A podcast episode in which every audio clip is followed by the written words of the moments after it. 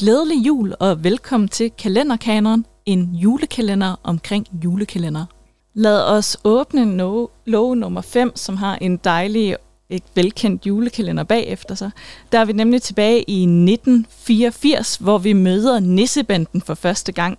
Og Nissebanden blev jo en af de første, hvad kan man sige, sådan kæmpe succeser inden for julekalenderen, i den forstand, at den fik lov til at få en efterfølger, som vi også bliver nødt til at snakke om i dag, nemlig Nissebanden i Grønland, der så blev sendt i tv i 1989.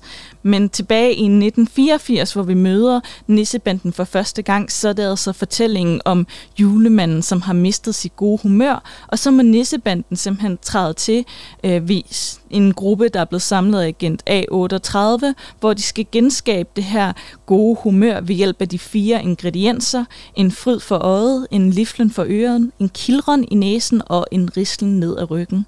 Det er her, vi møder herr Mortensen, Gemyse, Skipper, Lunde og Pil, og bare ved at fortælle omkring handlingen og de her navne, så kan vi allerede mærke, at det er en smuk, en sjov, en kreativ julekalender, og jeg elsker den.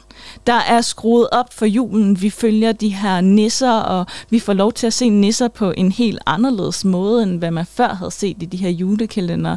Nu er det ikke bare nisser, der gemmer sig på loftet, men det er nisser som agenter. Det handler omkring deres mission, hvor vi hver dag ser deres forsøg på at skabe det her gode humør. Noget, der ikke går så godt hver dag. Og alligevel så har vi sådan visse ting, der gør, går igen, som man kan genkende i de forskellige afsnit. Hver dag så får vi et nisseteater, Skipper og Lunde, han giver os øh, en god omgang risengrød og risengrød sangen. Og så ser vi også hunden Julius skubbe her Mortensen ud af sengen hver nat. Men noget af det, jeg elsker allermest ved den her julekalender, det er simpelthen sangene. Altså der må man tage hatten af for Hans Dahl og Flemming Jensen, der både skrev sangene og manuskriptet til Nissebanden, og så spillede de lige selv nogle roller i den i form af A38 og Lunde.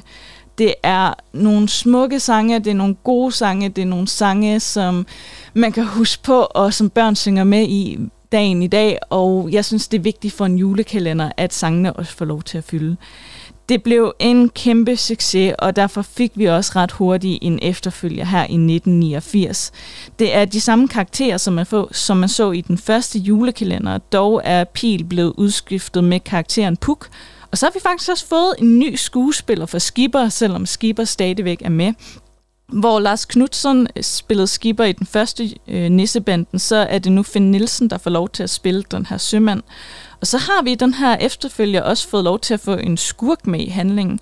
Vi har Fifi Jørgensen, som vil have Holme Olstrup på verdenskortet ved at få julemanden til at flytte øh, flytte til byen, og jeg smiler bare ved at fortælle omkring den her handling.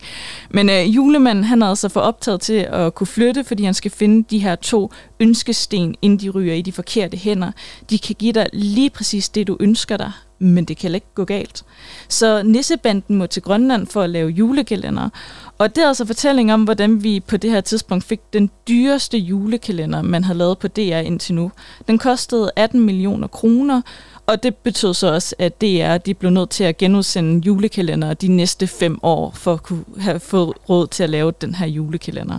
Men det er bestemt det værd. Hans Dahl og Flemming Jensen, de slog til igen, både med manuskriptet og med sangene, og så er det bare en kæmpe omgang julehygge. Og det er også derfor, vi stadigvæk ser Nissebanden, og hvorfor børnene stadigvæk elsker dem, og hvorfor vi stadigvæk synger med på Risengrød-sangene. Den blev jo faktisk så populær, at den fik endnu en efterfølger, Nissernes Sø, men dem snakker vi lige om en anden dag. Tilbage i 2009, der holdt politikken faktisk en afstemning om, hvad der var den bedste julekalender. Og her fik Nissebanden faktisk en anden plads. Førstepladsen, den kommer vi til at snakke mere om i morgen. Tak for denne gang, og glædelig jul.